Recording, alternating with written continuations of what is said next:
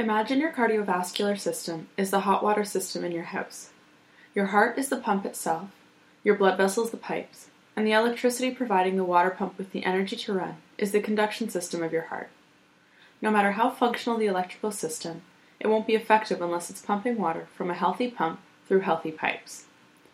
In a household, the electricity needs to be able to smoothly transition from the start of the circuit to the end, reaching the pump prompting its function. Similarly, the sinoatrial node of the heart, located in the right atrium, needs to spontaneously fire, and the impulse needs to travel through the AV node, down the bundle of His, and subsequently into the right and left bundles, and into the Purkinje fibers, through the myocardium to produce a contraction, expelling blood from the ventricles into the lungs and aorta to get oxygenated, and oxygenate bodily tissues, respectively. In this podcast, we will focus on the electrical system of the heart, better known as the conduction system, and particularly on the topic of rhythm disorders, specifically bradyarrhythmias. What happens when the heart's conduction system, including the sinus and AV node, are not meeting their expectations, resulting in a slower than normal heart rate? Today, our patient has a bradyarrhythmia, and you are the doctor.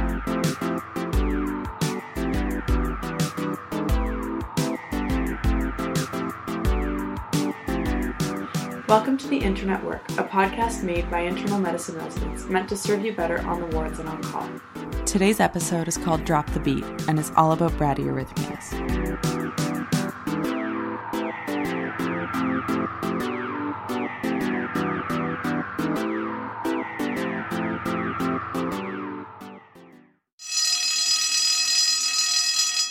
Okay, time for our minute physiology. Just a quick reminder that we post a cheat sheet for download with every episode on our website with further details and resources. Check it out at www.theinternatwork.com. What is bradycardia or bradyarrhythmia? Bradycardia is defined as a heart rate less than 60 beats per minute in most textbooks and online resources. But a slow heart rate isn't always a bad thing. It may be normal in conditioned athletes or while sleeping. It also gives the coronary arteries and chamber of the heart more time to fill, decreasing the myocardial demand while improving stroke volume. Remember, the formula for cardiac output is heart rate times stroke volume. The slower the heart rate, the larger the stroke volume must be to maintain cardiac output. Athletes and patients on AV nodal blocking agents may have heart rates in the 40s to 50s and are completely asymptomatic. Sinus bradycardia can be transient, related to vagal tone, and be physiological. It's not specifically the rate itself that makes a bradyarrhythmia clinically important. It's the symptoms associated with the rate that make them pathological. To review, there are many different types of bradyarrhythmias. They are the result of either sinus or AV node dysfunction. First, we'll discuss sinus node issues.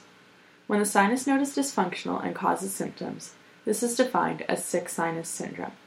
There are a variety of issues that could occur with the sinus node impulse generation and transmission from the atria that can lead to both brady and tachyarrhythmias.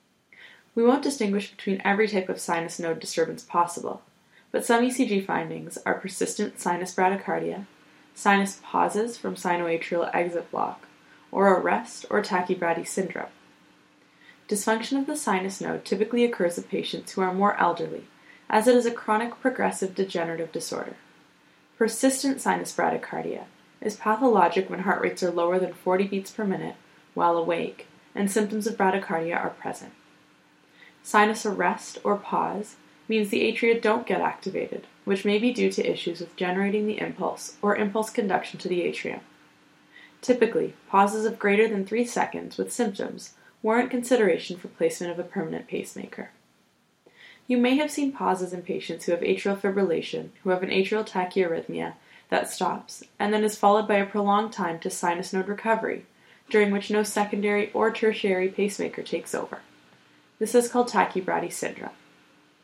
Sinus node dysfunction results from any condition that can cause reduced automaticity and or conduction from the sinus node or surrounding tissue. Etiologies may be intrinsic, for example structural issues, or extrinsic, for example drugs. Idiopathic degenerative fibrosis is the most common intrinsic cause of nodal dysfunction and is associated with underlying heart disease and aging.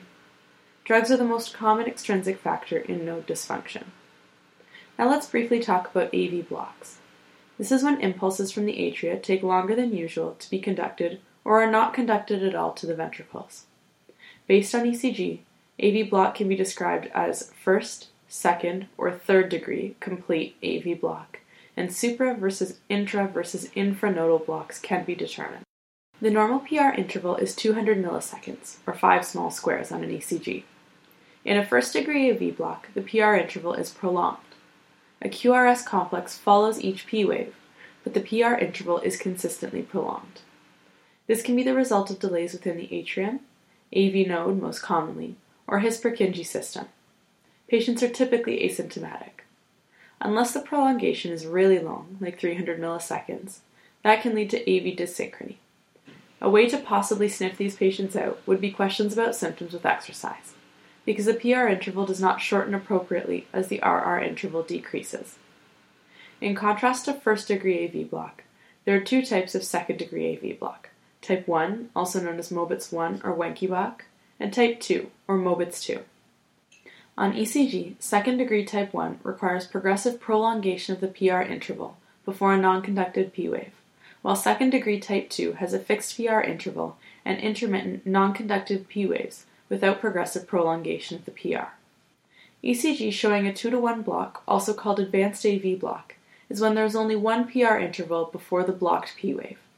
You can't tell if this is type 1 or type 2 if there isn't a long enough telemetry strip. The 2 to 1 block could be trouble coming from the AV node or the His-Purkinje system. Typically, an ECG with a wider QRS suggests a block after AV node, while if there's a narrow QRS, then the block is likely an issue within the AV node. Also, the PR and associated beats will be longer if the issue is with the AV node, and shorter if it's an infranodal issue. For example, 2 to 1 heart block with shorter PR in associated beats and wider QRS suggests Mobitz 2. It's important to tell the difference between type 1 and type 2 as treatments differ. Recording a long telemetry strip, providing carotid sinus pressure, Trying atropine and or exercise can sometimes help differentiate. Exercise or atropine will make Mobitz 1 better, for example 3 to 2 to 4 to 3, 5 to 4, until 1 to 1, and may make Mobitz 2 worse. Vagal maneuvers will make Mobitz 1 worse and may improve Mobitz 2. The last type of heart block we'll chat about is third degree or complete heart block. The atrial impulse doesn't go through to the ventricles, so the atria and ventricles are essentially beating on their own. The P waves are regular, beating at their own rate, and the QRS complexes are regular, also beating at their own rate, albeit slower than the atrial rate. Sometimes the P's can be seen marching through the QRSs, confirming AV dissociation and complete heart block. Interestingly, the escape rhythm in patients with complete heart block reveals the site of the block. For example, if the rate is 50 to 60 beats per minute with a narrow QRS, the block is likely in the junction, while an escape rate of 20 to 40 beats per minute suggests a block further down in the His-Purkinje system. Similarly to sinus node dysfunction, AV block can be caused by many intrinsic and extrinsic conditions, and idiopathic progressive degeneration causes almost 50% of AV block. Alright, so now that we've reviewed the basic physiology, let's talk about the approach. You've been consulted and your patient in ER has a bradyarrhythmia with a heart rate of 38. This brings us to the first step in assessing a patient with a bradyarrhythmia and really for any consult, and that is determining whether the patient is stable or unstable.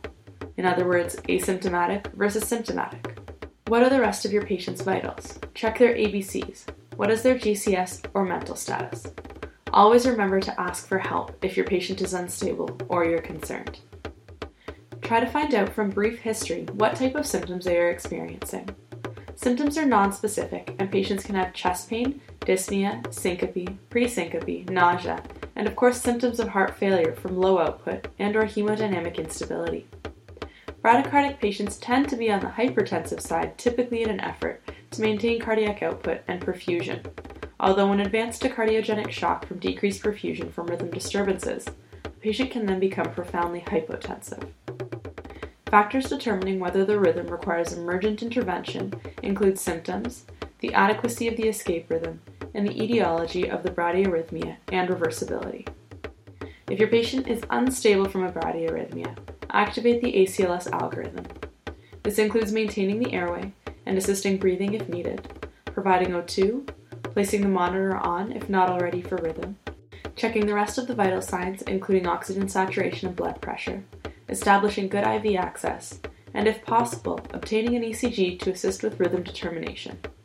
If you determine that the persistent bradyarrhythmia is causing symptoms such as ischemic chest pain, shock, acute heart failure, hypotension, or altered mental status, try atropine at a dose of 0.5 mg IV every 3 to 5 minutes, up to a total of 3 mg. Remember, atropine is an anticholinergic, so it may reduce vagal activity if this is thought to be playing into heart block. If atropine doesn't work, next steps include either transcutaneous pacing or sympathomimetic drugs, including isoproterenol infusion at a rate of 1 to 10 micrograms per minute, epinephrine infusion at a dose of 0.05 to 0.5 micrograms per kilogram per minute, or dopamine infusion at 2 to 20 micrograms per kilogram per minute. Recognizing the effect on heart rate will likely be most pronounced between 5 to 10 micrograms per kilo per minute. If transcutaneous pacing is needed, remember to provide analgesia and sedation to the patient if they are alert. Cardiology should be consulted, and a transvenous pacer could be inserted if necessary. Patients with a reversible cause may only need temporary stabilization until the underlying cause is treated. When the bradyarrhythmia is thought to be the cause of the worrisome symptoms, and the rhythm is likely permanent, the patient may require an implantable pacemaker. Keep in mind that it is also important to determine whether it is the bradyarrhythmia causing their instability or some other etiology that you should be focusing on treating first. For example, if the patient is noted to be in complete heart block while having ongoing chest pain and dyspnea secondary to an inferior STEMI, Treating the STEMI would be the priority with temporizing measures to ensure the complete heart block doesn't lead to decreased perfusion.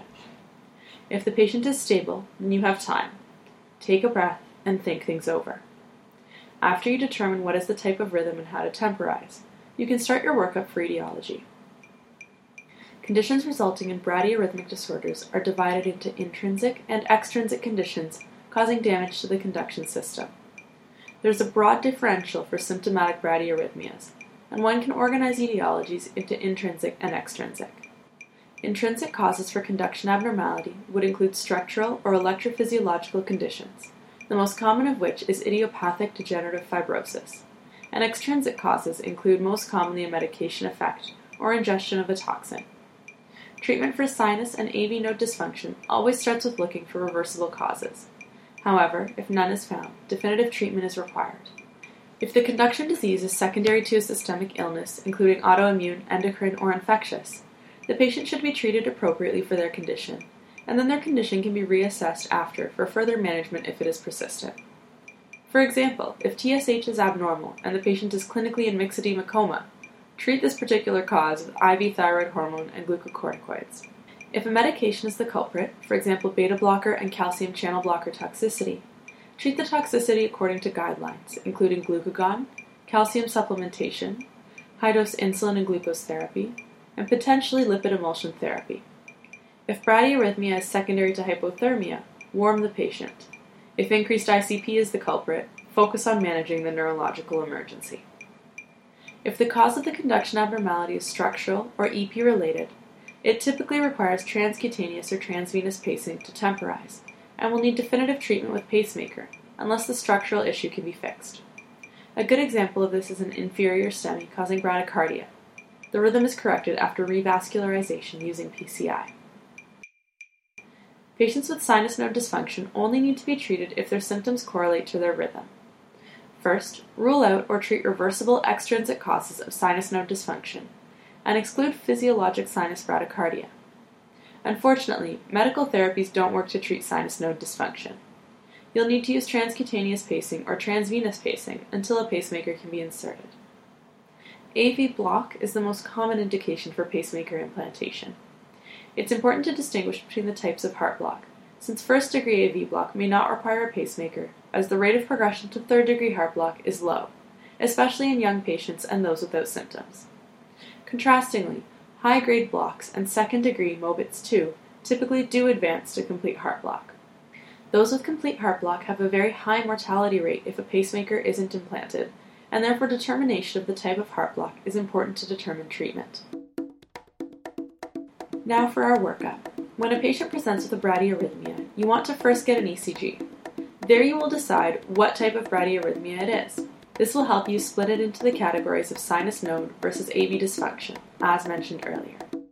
After that, you want to think through your differential diagnosis and specific patient. Standard investigations included in most workups for bradyarrhythmia include continuous cardiac monitoring and troponins if ACS is suspected, CBC to look at white count if suspected infectious etiologies, electrolytes and extended electrolytes, TSH, and chest x ray. Every patient should get an echocardiogram to look for structural abnormalities, and some patients, depending on the age and suspected etiology, may get MRIs or PET scans done to look for infiltrative, such as sarcoid and other processes. Again, the initial workup should be tailored to the individual patient and clinical assessment. The patient will likely require an electrophysiology consult if they are symptomatic or the rhythm is concerning. If the conduction issue isn't documented during admission but still suspected based on symptoms, Holter and exercise testing should be done. If Holters don't catch the culprit arrhythmia, consider external event recorder or an implantable loop recorder for prolonged monitoring. If symptoms occur more than once a month, go with an external event recorder. If symptoms are very infrequent and transient, an implantable loop recorder can be considered. Okay, now we'll go over two quick cases using the knowledge you've learned and to illustrate the variability of the management of bradyarrhythmias in different clinical scenarios. You're on call your first week of internal medicine and just got into your somewhat comfortable collar in bed when you get a call from the telemetry nurse that your patient admitted for NSTEMI has a heart rate of 32 beats per minute. You rush up to see him. He's a 56 year old male. He's lying comfortably in his bed sleeping. He arouses to verbal stimuli and asks why you are waking him up at 3 a.m. He denies any symptoms. You ask for an ECG and it reveals sinus bradycardia. There's a P before every QRS, a QRS after every P, and the P is upright in lead 2. The rate is now 46 beats per minute. He had been titrated up to high dose beta blocker today. He doesn't have significant pauses, and so you leave an order for a slightly decreased dose of beta blocker with hold parameters, and you leave. You're on your way down the hall when you hear a voice call out Resident, hello, Team A, can you come in here? I'm worried about this patient. You arrive, and your 82 year old female patient is presyncopal, nauseous, and mildly dyspneic. Her heart rate is 26 on the vitals machine attached to her arm. She had been admitted for general fatigue and failure to cope. ECG shows complete heart block with a slow ventricular escape rhythm. You call a code to get her on the monitor and to get you the medications needed. Cardiology is called and she is transferred to CCU on an Isuprel infusion, and a transvenous pacer is inserted. She is scheduled for a pacemaker in the morning. And now, finally, an interesting fact that's worth remembering. If a patient has atrial fibrillation and goes into complete heart block, you will notice that the ECG rhythm moves from irregular to regular as the QRSs are dissociated and beating at their own regular rate. And that's all. Thank you for listening to today's episode of The Intern at Work. Again, there's a cheat sheet on our website that you can download for further reference and reading materials. This episode of The Intern at Work was written by Dr. Shoshana Blakely Grossman, internal medicine resident, and reviewed by Dr. Craig Ainsworth, cardiologist, and Dr. Rebecca Kruisselbrink, general internist and intensivist. This podcast was recorded and produced by Leah Karianopoulos. The Intern at Work series was created by Allison Lai and co developed by Zara Morali and Leah Karianopoulos.